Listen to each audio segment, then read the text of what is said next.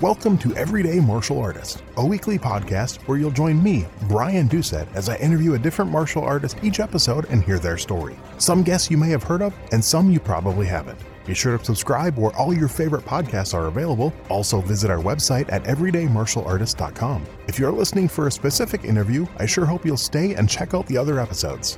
A very special thank you to Topher Williams for our custom theme music. And now, the newest episode of Everyday Martial Artist. Everyday Martial Artist is brought to you by KOOnline.com for all your martial arts needs sparring and safety gear, rank belts, uniforms, weapons, patches, and more. Wholesale supplies made by martial artists for martial artists. Visit us today at ko-online.com.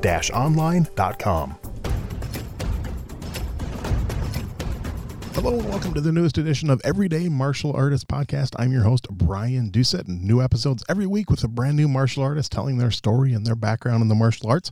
And today's guest uh, is kind of an interesting one. Uh, she's a she's a blogger. Uh, she's an author. She writes a blog called Little Black Belt. She has a book called Kicking and Screaming, which we'll talk about a little later.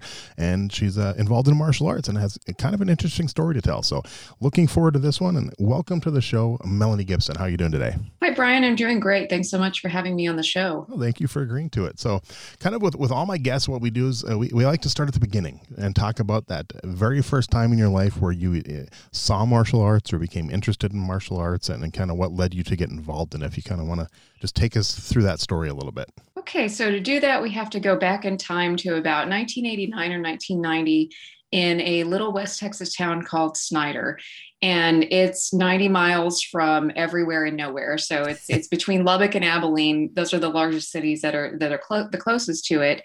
And I grew up out there, and at some point around the time I was about 10, I told my parents I wanted to learn karate. I don't remember why. I've dug into my brain and I, I can't remember what sparked that, but I remember very clearly telling my parents I want to learn karate. I don't know if I'd even seen the Karate Kid at that point. Oh, wow. And I wasn't really an athletic kid. I wasn't really into dolls and girly stuff, but I wasn't really a tomboy. I was a very good swimmer. So that's really the only sport that I excelled at.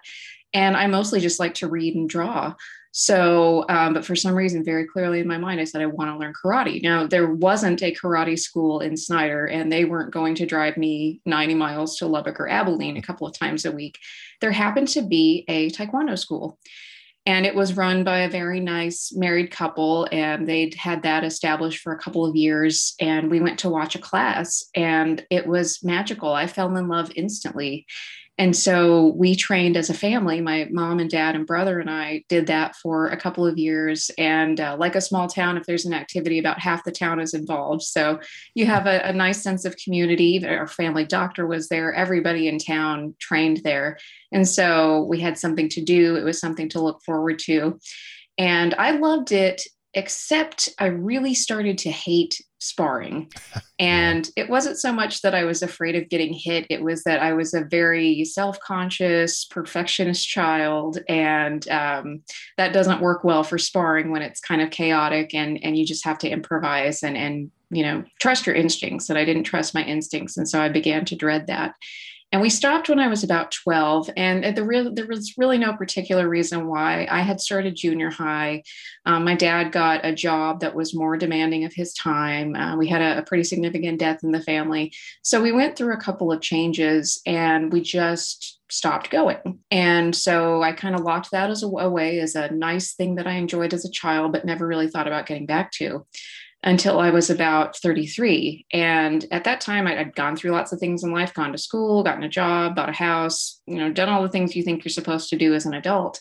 But I was struggling with pretty severe mental illness. And I was already seeking treatment through a therapist and a psychiatrist. And that was getting me to a, a decent baseline where I wasn't in danger of anything. But I was still pretty miserable, making bad choices with relationships not having a having a pretty negative outlook. And i needed something drastic to get me out of my head get me out of that funk i was in. And so i thought well why not taekwondo So I thought, okay. And, and, I was looking on the internet, seeing where I could go. And, and at this time, I was living in Fort Worth, Texas, which is part of the Dallas Fort Worth Metroplex. So you have many more options than just mm-hmm. a Taekwondo school out in West Texas. And I discovered that the grandmaster who oversaw my Snyder instructor school had his school in Fort Worth, about five miles from where I lived. And I remembered him coming to our tests. So you'd have this this stern looking korean man at your test glaring at you and and intimidating you. And then he'd turn around and write our names in korean on our uniform. And he was he was very nice and very funny. Um, but he used to come to our tournaments. He he supported our school and uh, I later learned that they they took their students to his Fort Worth school for black belt tests. And so anyway, I, I noticed that he was there and thought, well, my search is over. This is this has got to be a one in a million chance. So I, I kind of did the same thing. I went to watch a class, although I ended up chatting with him most of the time. And I started training and I started over as a white belt. I wanted a fresh start in more ways than one. I needed just a fresh start in my life. I didn't really remember enough. It'd been 20 years since I trained Taekwondo. So I, I wanted to start all over with the techniques. So I, I started over as a white belt and then um, eventually got my first degree black belt and later my second degree black belt. So that's been my start and stop and start again journey of taekwondo back up a little towards the beginning there so you, you, mentioned you fell in love with it what was it about it that made you fall in love with it what, what did you really really enjoy about it when you first started as a child Oh, I think there were a couple of things. It was the excitement of all the the movement of doing something active. I liked the discipline of it. Um, I, have never wanted to be in the military, but maybe I would have done well had I been in the military because I'm a pretty structured, organized person. And I liked that. I liked the organization and the discipline of it um, I think I liked the variety of what I saw. They, of course, they did kicks, uh, but they were doing self defense, they were doing takedowns, they were doing punching, uh, they were doing forms. And so I think it was just so new. I'd never seen anything like it before. I was kind of aware of what you know in quotes karate was and martial arts the way most lay people are it's mm-hmm. it's it's knife hands and it's kicking and punching and that's about it and that's all most people know about it so it was like this whole new world opened up to me and when I got into it, I discovered I, I really loved the mind body connection of it. I didn't know what that was when I was 10, but I, I realized that later as I got into things like dance and college and, and started doing yoga when I was 18 that the, the mind body connection was really special, um, especially with things like forms and uh, with things like self defense. I grew to kind of have a love hate relationship with sparring later. I came to appreciate that as an adult. I think it's hmm. fun now. It's, it's sometimes it's a little nerve wracking and scary, but it's a lot more fun that it is scary. So I, I appreciated that that later with a more mature mind. See, I'm the same with sparring. My my first uh, Taekwondo instructor when I was in college just drilled it, and, and that's all he cared about was sparring, and it actually made me hate it completely. And you know, luckily when I switched schools, I had another one. You know, he was into sparring. We did tournaments and stuff, but he didn't force it on you. So I think I, I enjoyed it more when it was more of a choice instead of forced upon me. A few years later, so yeah, I was I, I was, and I was always more of a fan of teaching other people to do it. I didn't want to do the competition myself. So I, yeah, yeah. I kind of see where with, you're coming from. yeah, same with me. And I ended up doing some coaching when I was a black belt, and and uh, I, I, liked doing that more. Tournaments are kind of a, a nightmare anyway. They're a logistical nightmare, and they yes. they are 12 hour, 14 hour days. So I don't miss that. But what I liked about coaching is that you always learn something. When you're teaching something, you really have to think about what you're teaching, and you you have these realizations of like, oh, okay, I, I could try this sparring combination later on. But um, I think there needs to be a good mix. Just my my personal opinion about training martial arts is um, you see these factions split off of traditional taekwondo and then olympic sparring mm-hmm. and i like it when there's a mix um, i think you need to do a little bit of everything to get the comprehensive toolbox of a taekwondo practitioner and, and, and other martial artists who do different styles may agree or disagree but you know even if you're into doing poomsae and self-defense and things like that you need to practice sparring because yep. there's no better way to apply what you're learning than having to do it on the spot in uh, it's not choreographed it's it's not pre-programmed you just have to react. So, and, and, the people who do sparring, I think you need some of that traditional background too for technique training. Yeah, I've been lucky enough that you know the instructor I've been with since 1994. It's it's the it's a nice blend of traditional and the sport, and he does tournaments, but he also mixes in hapkido and grappling and boxing mm, stuff. So mm-hmm. it's it's a nice mixture of it's it's not we call it traditional taekwondo, but you know from the outside it doesn't look like most other taekwondo schools, which is kind of nice. Mm-hmm. So, in that 20 year break you took there, now at any time in those 20 years, did martial arts ever cross your mind, or you just once you quit, you were thought you were done with it forever? Once I quit, I thought I was done. I did things like kickboxing aerobics oh. at the gym, and that was fun. But I never ever thought about going back to it. And it wasn't because, oh no, they'd make me spar again. I just thought that was something fun I did as a kid, but I just wasn't interested and you know we can we can grow and change with our hobbies and our interests over time. Um, i used to play piano and i don't really remember how to do it anymore. I don't really miss it. That was something that was pleasant and i enjoyed. Um, i've moved on to other things. And i thought taekwondo was just one of those things that I, I picked up and put down until i got back into it and realized what a positive force it could be in my life. So, what was it about your first instructor uh, that kind of stood out? I know that's one thing. Uh, you know, maybe you haven't had as many, but I know me over the years, different styles and stuff. I've I probably twain, trained with over twenty different instructors. What what was it that stood out about that first instructor? What are some things you remember um, that that really kind of you know maybe put a smile on your face, or you really appreciated about that first instructor you had? My first instructors were very kind people. They're they're good hearted people. I'm still in touch with them today. Cool. Uh, in fact, my my childhood instructor came to my first degree black belt test, and he was one of my board holders. So um, that nice. was that was nice. I mean, they were great with kids. They were great with families. Um, but they still had the discipline of a martial arts school. You know, if you were late, you had to do knuckle push-ups. Yep. You had to say yes, sir, and yes, ma'am. But they were always so kind, and it was kind of funny because right before I started, a, a childhood friend of mine took it upon herself to warn me and uh, kind of bully me about getting into taekwondo of, of what a waste of time and money it would be and she said oh melanie they're going to kick you and and break your leg and and punch you and hit you you know like like like what you might see in the movie she's probably thought i was going to sensei Kreese at cobra kai that's right and I was just like, no, they're nice. I've met them. That's not what's going to happen. But she said she just couldn't take no for an answer. So I, I knew what was up. I knew they were good people, and that's what I that's what I like about a good teacher is if they can be strict when it comes to the technique, but they are good-hearted people. Is that they don't uh, they don't embarrass people, they don't humiliate people. They're just as respectful toward their students as they expect the students to be respectful toward them. Nice. So, kind of walk us through you know, after you got back into it because of everything going on in your life. Just kind of walk us through that process. What you know, what really made you decide to go back, and and what what have you gotten out of it the second time around? So the second time around, I was at an emotional rock bottom.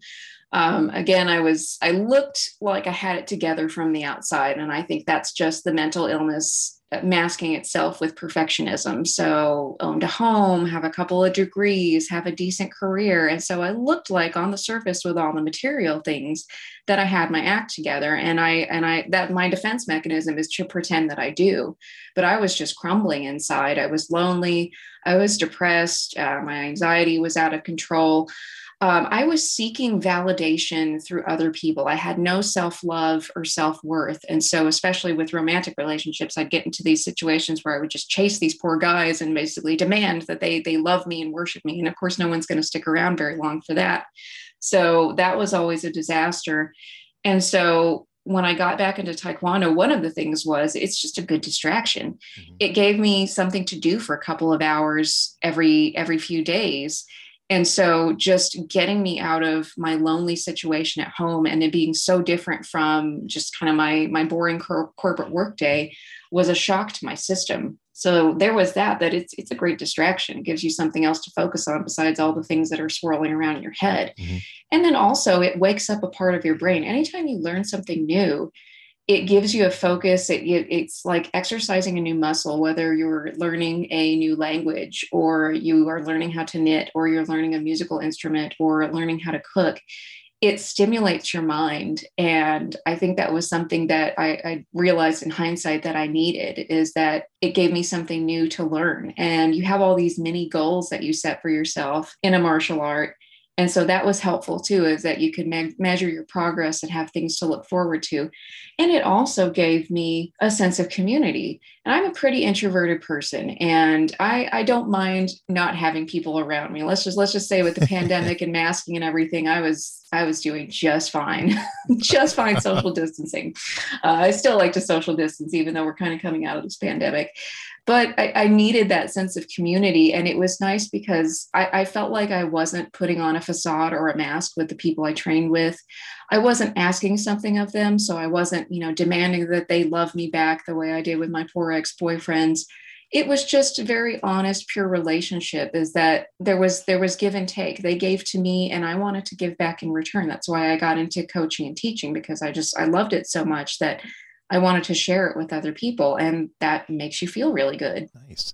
So coming at it from two different ways now you you came back to it as an adult, you started over as a white belt what did you see differently like with some of the same techniques you learned as a kid? I mean obviously you may not remember everything from 20 years prior but you did it for a few years. So i'm sure it was in there somewhere in your head but what what, what, what how did you see it differently as an adult versus a kid? I think as an adult you can intellectualize the technique and i really became a technique nerd. I love being a mechanic and a technique nerd and as a kid and what i what i've seen when i've taught kids is that it's a lot of mimicry it's it's you know they see something and kids are pretty good mimics they they mime what they see and they're not necessarily thinking about why they're doing a certain movement or um, the the mind body connection part of it. Now there are not to say that kids can't be really really good at martial arts because I've seen it. I've seen kids mm-hmm. that are you know miles better than I'll, I'll ever be but that, that's just a natural talent. And I think with an adult, I liked what it made me thinking about, and I liked learning technique, and I liked the mechanics of it and the why behind it. And maybe it's because I've had dance training since, you know, training as a kid and training as an adult, or I've done yoga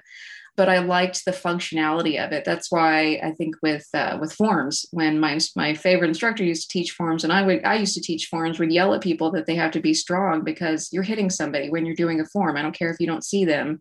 Is that your your technique there is just as important as when you're fighting. So I think as an adult, back to being a technique nerd, that's what I really liked about it was that it's functional and it looks beautiful at the same time. Uh, you mentioned dance. I know mo- most uh, people I've known in martial arts that also have dance backgrounds. You can tell. I mean, it, it's that's definitely they they go well together. Dance and gymnastics go very well with martial arts. I think.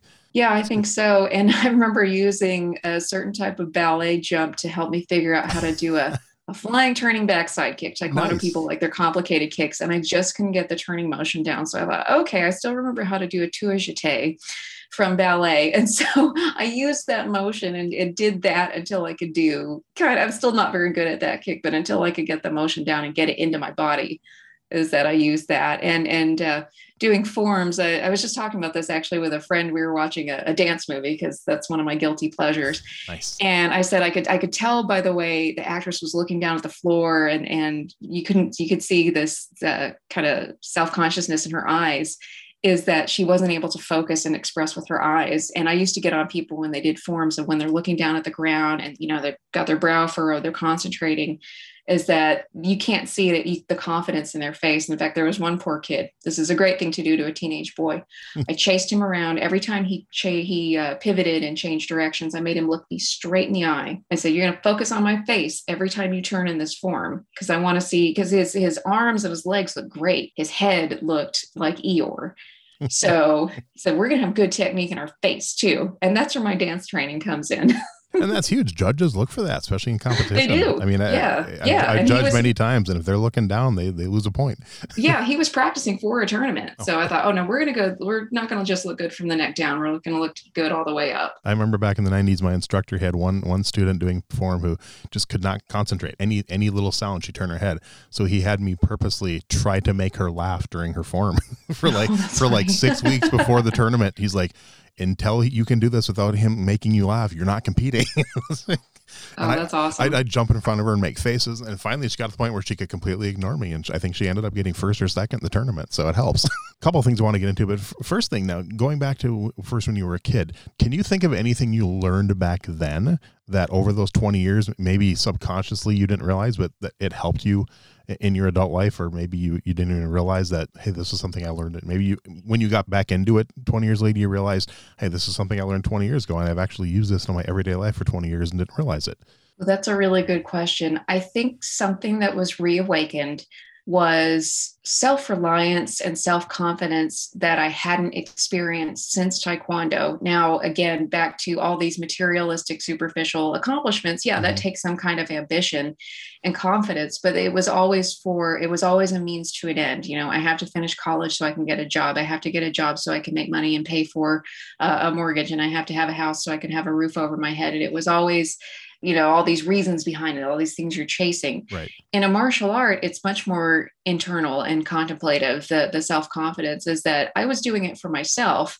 Yeah you get praise and everything when you and it's exciting to get to the end of your belt test and get a new belt but you're you're really not doing it for anybody else. You're doing it for yourself. And that was something it was kind of like drawing that was which i was loved to do i was very passionate about but i wasn't doing it for anybody else's approval.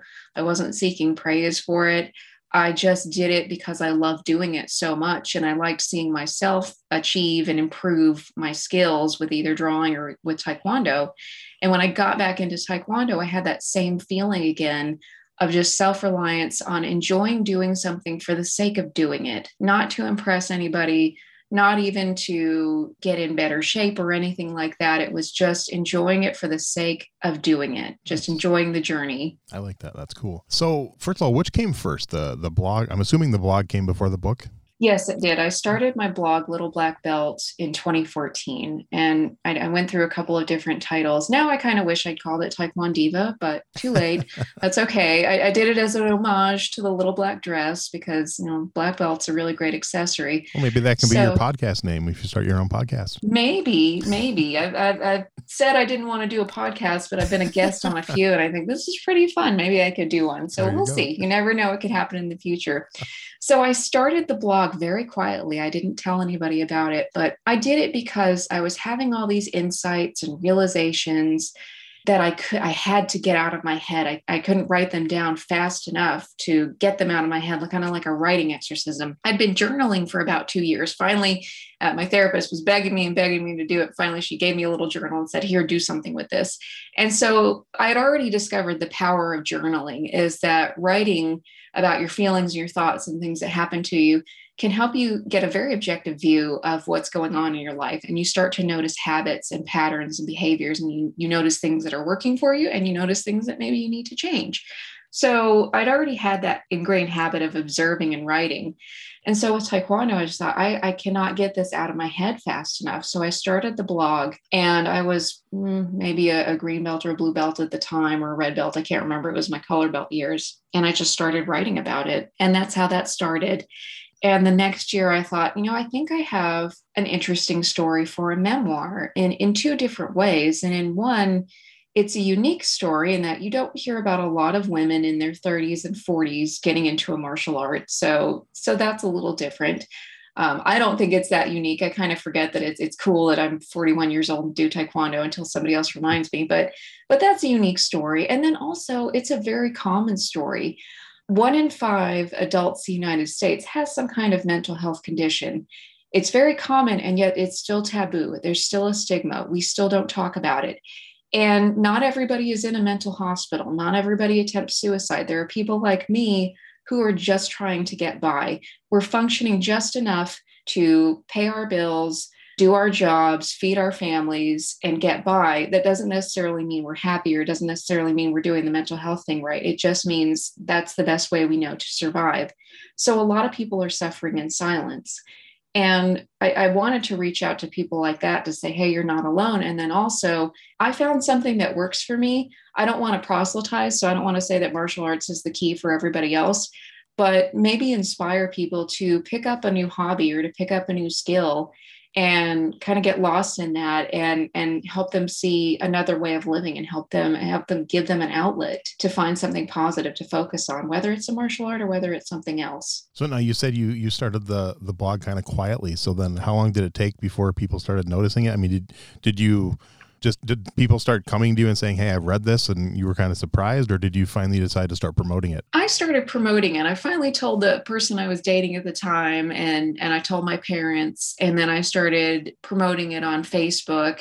And it's never had a huge readership but um, I've, I've appreciated the comments I've gotten from people. Sometimes there have been some posts that have been really meaningful for certain people, and and you know even just one person saying, "Hey, this meant a lot to me," or "Hey, I, am going through this too. That means a lot. That's that's really special. Um, my parents have always been really good supporters of it. I know at least if I put a blog post out that that two people are going to look at it, and those people two people are related to me, but that's okay.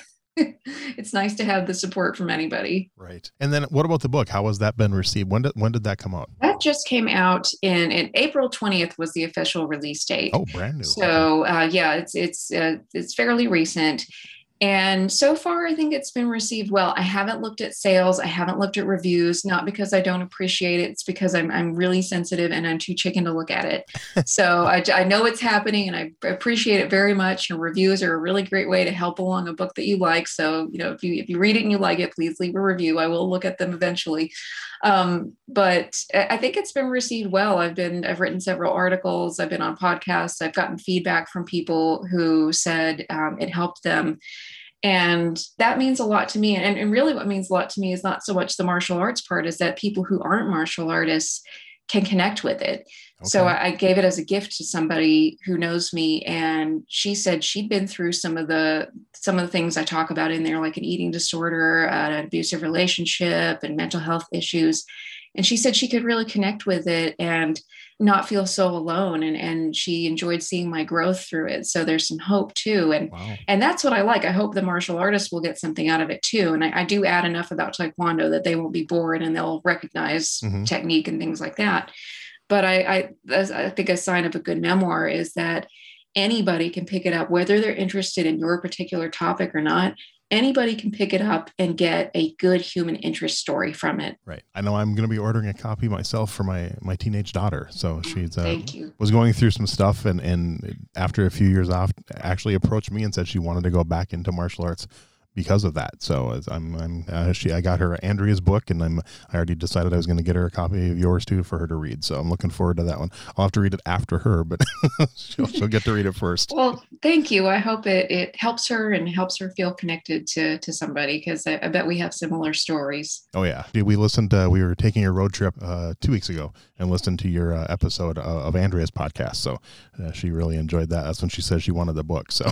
Oh, awesome. and I'll definitely, I'll put links uh, in the show notes to where they can get the book, and I'll put a link to your to your blog and stuff. And one question I had uh, now, you had mentioned teaching and whatnot. So let's say someone approaches you, whether they they know they're friends with you or maybe themselves or their kids they want to get involved in martial arts they want to get their kids involved in martial arts. What are some pointers or some tips you'd give them to look for in an instructor and to look for in a school? Hmm, that's a good question i think it has multiple parts to it. Mm-hmm. first of all it, it, depends on where you live and and what's available. So it's it's what you have available in the dallas fort worth metroplex is very different than what you have in West Texas, and I, I probably ask them what what their goals are. And for an adult and a kid, it's probably going to be different goals. Of well, it looks cool, it looks like fun. I want to get my kid into some kind of activity.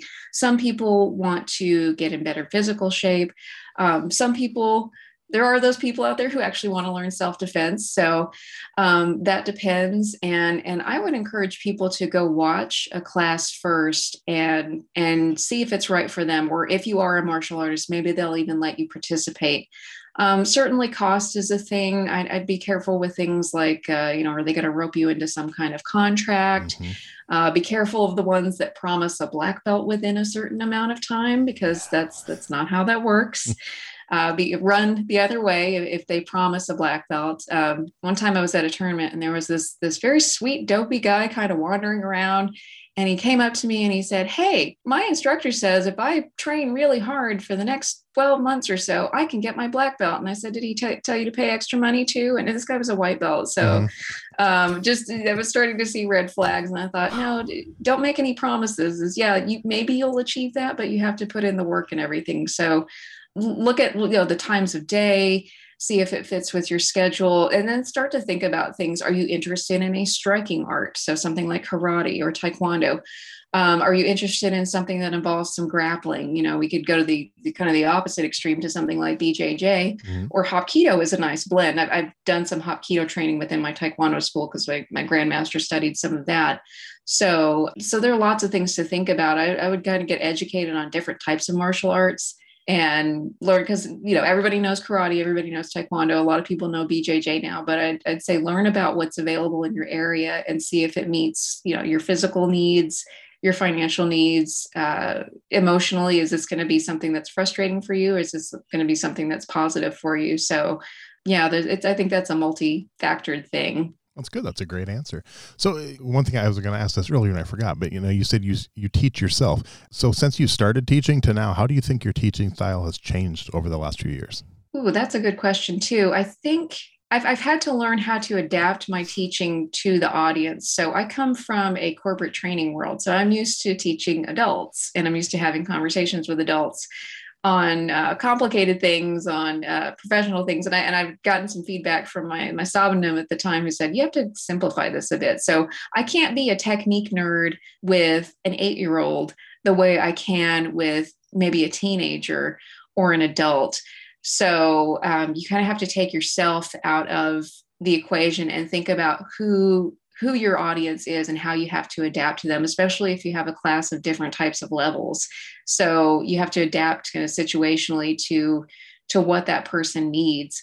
I've always been, I think, a little more soft and maternal compared to some of my other instructors. I do yell, but uh, it, it's usually done in jest a little bit. I'm not really the scary drill sergeant. So, and I haven't, I haven't taught. I'm kind of retired from that right now, but I wouldn't mind getting back into some just some light coaching and and maybe working one on one with people. I really like to help people right before they're testing because mm-hmm. it's not just teaching same old technique and drills. It's really focusing on their goals and some specific things to work on. So maybe that's where I get my technique nerd fix too, is that we we can work on a specific form or or one step self defense so so i get a little bit back too but i still always like to put it on the student and see what their goals are for long-term learning and then short-term you know what do we need to do in the next couple months. So now you mentioned being an introvert. So now with with the the blog being kind of successful and the book coming out have you been asked yet or are you you know any plans to maybe do some like public speaking about your book? I haven't been asked to do that yet but i wouldn't say no. Um, as introverted as i am I'm, I'm pretty good at public speaking. I've done that for my job for about 10 years. okay uh, it, it's exhausting afterwards. It's kind of like a sparring match. I dread it up until the event. And then in the middle of it, I kind of feel euphoric like, what was I afraid of? This feels amazing. And then when it's over, I just think, oh, thank God, I never want to do that again. so I would absolutely be on board for some public speaking, talking about martial arts, talking about mental health. I think uh, the nice thing about having a book coming out is that it helps me build a platform to have a conversation about mental health care and and being more open and honest and advocating for uh, respect and breaking the stigma. So yeah, if the opportunity came by, I'd say yes. Cool. Well, I, hopefully it will. It's it's something I, I never, as a kid, I never thought I'd enjoy doing, and, and uh, been lucky enough to be able to do it. And and I credit it to martial arts. If it wasn't for martial arts, I'd never have the, the guts to get up there in front of people. So, I mean, 30, 30 years ago myself, I would you could not have paid me to get in front of a crowd, and now I've been on stage in front of five thousand people, and it doesn't faze me. So yeah, and I think what helps me as a public speaker and what helped me as a taekwondo coach is when you're excited about whatever it is you're teaching, then it, it's pretty easy to switch on your energy. So, whenever I've taught, say, a leadership class for my job, I never think about, oh, look at how mel- smart Melanie is, and and look at these, look at how much she knows, because it's not about what I know. It's mm-hmm. usually mm-hmm. facilitating something.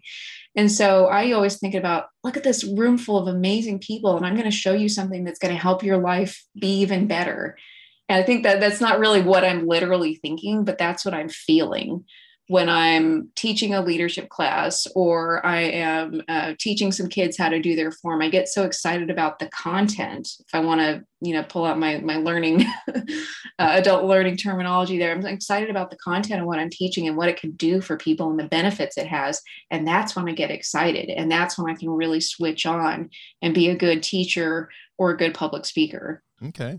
So, kind of a few fun questions to wrap it up. And, and, now, coming from a traditional martial arts background, what are your thoughts on like the UFC, MMA, and things like that, like combat sports? I adore MMA. Really? I love it. Okay. I love watching it. I, I think it's it's probably the most natural evolution of, of all the martial arts and sports out there is is I, I love watching UFC. It's fun to watch as um, as a practitioner because you can kind of feel, you know, kind of what it feels like. You think about what you might do in that situation, or you really mm-hmm. admire people who are much better in you than you with a skill. And and for me personally, it's been good uh, mental rehab. I, I tore my ACL in. Mm July of 2020 and had reconstruction surgery. And that, that's a major surgery. It takes about a year to a year and a half to fully recover from. And so once I became more mobile and I could think about things beyond being able to drive and stand up in the shower and, and walk without crutches and all of that, part of what's helped me reconnect with my martial art is watching things like UFC fights or the, the Ultimate Fighter House uh, reality show is that I may not be able to do it right now, but I can watch other people do it. And that that switches on that part of my brain that's been dormant for a while. So that's been good therapy for me is watching martial arts movies, watching Cobra Kai and watching UFC fights. So did you were you a fan of UFC before you got back into martial arts? I'd seen it occasionally. Okay. I, I, didn't really pay attention to it. Um, I, I, didn't really start watching it a little more regularly until I got back into Taekwondo. Um, uh, had a boyfriend who's been interested in it and things like that. Uh, could I tell you my favorite fighter? No, probably not. But but I just like watching the the techniques and I, I like watching their training sessions and and you know it's just it's nice to watch a good fight. Yeah, definitely. So, do you have a favorite martial arts book? Other than your own? Other than my own. There aren't too many out there. And, and maybe I'm saying that full of ignorance. Maybe there are lots of martial arts books out there, but I, am not aware of too many yet. Honestly, I, I, haven't really delved into the world of martial arts books as much okay. as I probably could. So I'm I'm still on the lookout for for a really good one. I think with martial arts, I've explored more things like the, the visual parts, like the movies and mm-hmm and uh, the fighting. Um, I haven't really read a lot about martial arts, so that, that's a good one. Now, now my grandmaster had written a memoir too, and it's called Grandmaster, and um, that's a very good book. I recommend that. Okay. And you you can read about his story, how he basically escaped from North Korea and and uh, learned Taekwondo as a kind of a, a refugee in South Korea, taught the U.S. Army, and came over to the United States. So it's a really good story of the beginnings or the rebirth of Taekwondo after uh, the Korean War. And it's how it blossomed in the United States. So again, it's called Grandmaster.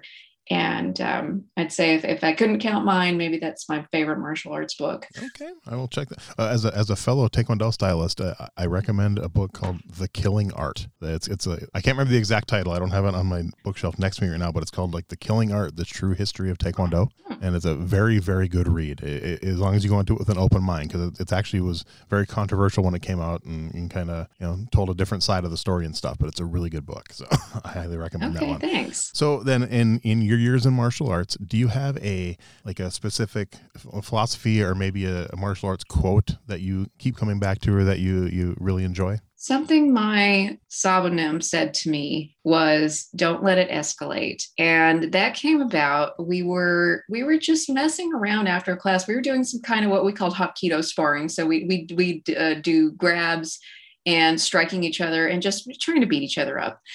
And he said, don't let it escalate when um, he said, you know, when you're in a physical altercation, it's keeping a cool head. And he said, you know, it's like when you're in an argument in an argument with somebody and you don't want it to escalate and get and, and lose your sense of control. And I was really envious because he's younger than me And so I thought, wow, I've had to go through breakups and, and psychiatric counseling and teaching this type of stuff at work. And here was somebody uh, several years younger than me who was who was astute enough to realize that you, you, one of your most important assets is to keep a cool head when you're in a scary situation or when you're in a confrontation. So i've kept that little mantra over time don't let it escalate. And and as martial artists we always have to keep that in mind is yes we we learn how to hurt people pretty badly and we also have to keep a sense of control too uh, physically and mentally. Okay. Final kind of two part question. Favorite martial arts tv show and or favorite martial arts movie? Hmm. Favorite martial arts movie. Okay. I'll say uh, one of my favorite martial arts movies is ong bak with oh, tony jaa. Nice. And I, I, liked learning about Thai culture when I was watching it. Um, you know, there, there, it was about a, a, village that was was Buddhist, and so I don't know much about that. So I learned about that, and I got into Tony Jaa a little bit later. I'd, I'd watch people like uh, uh, Michael Jai White has the most beautiful sidekicks I've ever mm-hmm. seen, and Scott Adkins is a Taekwondo guy, so he's very familiar to me. But I don't know as much about Muay Thai. And Tony Jaa just he moves like water. His he he will fly across a room with his knee and smash into seven people. Um, he has these intense burning eyes. And uh, in fact, we, we, I just watched Bak 2, so that's on my mind. Um, Ong Bak 1, I think, is better. Hmm. but um, it, it's not an American style movie. It's it's not uh, flashy Hollywood. It's it's a different culture. And he is just, he is a beast. he is a terrifying, beautiful monster. I love the chase scene in Bak 1. That's like mm-hmm. that was all filmed in one take. It was just the first time I saw that I had yes. to go back and watch it like five times. It was yes. so good. That's cool. Then what about a martial arts TV series? You have a favorite? Well, Cobra Kai was pretty awesome. Yes, it is. it was. It was when I saw season one, I thought, "How is this on YouTube?" But that this is amazing, and and season two was really meaningful. I was um, watching it with somebody who also had a martial arts background, and, and I was still about a month out of, into knee surgery recovery, and that was really intense. And um, it, that was the weekend my niece was born. Um, she was born 12 weeks prematurely. And so I had that on my mind the whole time. And if you've seen season two, you know it ends in a very emotional way. Mm-hmm. Um, and I, I think Johnny Lawrence and I have a lot of things in common. We have some demons we're fighting and then the way he cares about Miguel, the the, the way this the teacher cares about the student was very meaningful to me. Um, I know my, my friend and I couldn't look at each other at the end because we both cry thinking about some of our students. And I was thinking and worried about my sister-in-law and my niece and that connection to someone that you love. So so there's the emotional aspect of it. And then also it's very well written and it's really funny and the fight scenes are fun to watch. So um, yeah I, I, enjoyed season three. Looking forward to season four. Yeah i got my daughter hooked on that. So that, so i watched it when it first came out and then i watched it again before season two came out. And then my daughter got hooked on it before season three. So i've watched it now four times. So i love yeah, i love cobra kai. I think i've watched it a couple of times too. I've, I've, not i've only watched season three once so i'll need to go back and watch that again but um, i just i love I love that they made Johnny the the kind of the anti-hero of the show. He's he's great. Yeah, I'm look, definitely looking forward to the next season. I can't wait. It's I don't I, I hate I hate how long apart they are. I know. It's the only bad part of them all coming out at one time. Then you have to wait almost a year for another season, but it's depressing. But it's still fun. So I know earlier you mentioned dance movies are kind of a thing of yours. Now, have you ever seen the movie Only the Strong? No, I haven't. You might like that. It's a martial arts movie, but it's about the martial art of capoeira, which is oh, a, interesting, which is a Brazilian martial art mm-hmm. based on dance. Yeah, it's um, Mark Dacascos stars in it. Early '90s. You know, it's a it's a you know cheesy martial arts movie, but it's you know a guy who you know comes into the school to teach martial arts and take on the local drug lord and stuff like that. But it's it's uh the capoeira and it's beautiful. It's got some really good uh, moves and stuff. And you, you might appreciate that as a dancer so. Yeah. Yeah i think i would. It was funny because I, I, was watching a bad dance movie the other day and they looked like they were doing some capoeira. Oh really? Yeah. They didn't say that's what they were doing but i thought that looks awfully familiar. I, I think that's what you two are doing. There's a really bad movie from the 80s called rooftops. Came out in the late 80s starring jason gedrick the guy who starred in iron Eagle, which if you've seen Cobra Kai, you know Iron Eagle because mm-hmm. it's one of Johnny's favorite movies. But yeah, the same kid starred in that, and it, it's about capoeira, except they don't call it that; they call it combat dancing and it's it's, it's they, and, and, they do all these like fight dances on the rooftops in, the, in like New York City or something. It's really cheap. I, remember loving it as a kid, and I went back and watched it as an adult, and I'm like, why did I like this movie? Yeah, so, I think one of my favorite kind of cheesy old ones is, is Best of the Best, and I, I swear that. we had a lock in at my Taekwondo school, and I remember crying at the end of it, and I always thought that someone died. And then I went back and watched it recently. I thought maybe it was when the brothers reunited or something. And I was just in, you yeah. know, I was a really sensitive kid. And I, remember hiding in my sleeping bag and sobbing at the end of that movie. But yeah, it, it's delightfully cheesy. They call it karate, but it, it's taekwondo. It is it's very taekwondo. Um, the Korean team is awesome. They're oh yeah, you know, they're training out in the doing push-ups in the snow and all kinds of you know really hardcore stuff. So um, I think that's one of my favorite old kind of fun cheesy martial arts movies. I watched that like once, and I love the part the the fact that the two guys who fight each other in the main fight are brothers in real life. so once again, I'm going to mention it. It's the, the blog and the website is littleblackbelt.com, correct? Correct. Okay, yeah, and the, your blog's on there. There's a link to where you get your books. They can get your book on Amazon and everything else. And I, I just want to thank you again. This has been a lot of fun. It's been cool uh, chatting and learning about your background. And, and, like I said, I'll definitely be ordering a copy of that book because my, my daughter said she wants to read it. So, as a good father, I will be ordering it. All right, thank you. Thanks for listening to Everyday Martial Artist. We hope you will join us every week for a brand new episode with a different martial artist telling their story. If you enjoy the show, be sure to leave us a review. Also, be sure to check out our website at everydaymartialartist.com. There you can find all of our episodes and contact us to suggest guests and ask questions. Again, thanks for listening to Everyday Martial Artist, and we'll see you next week.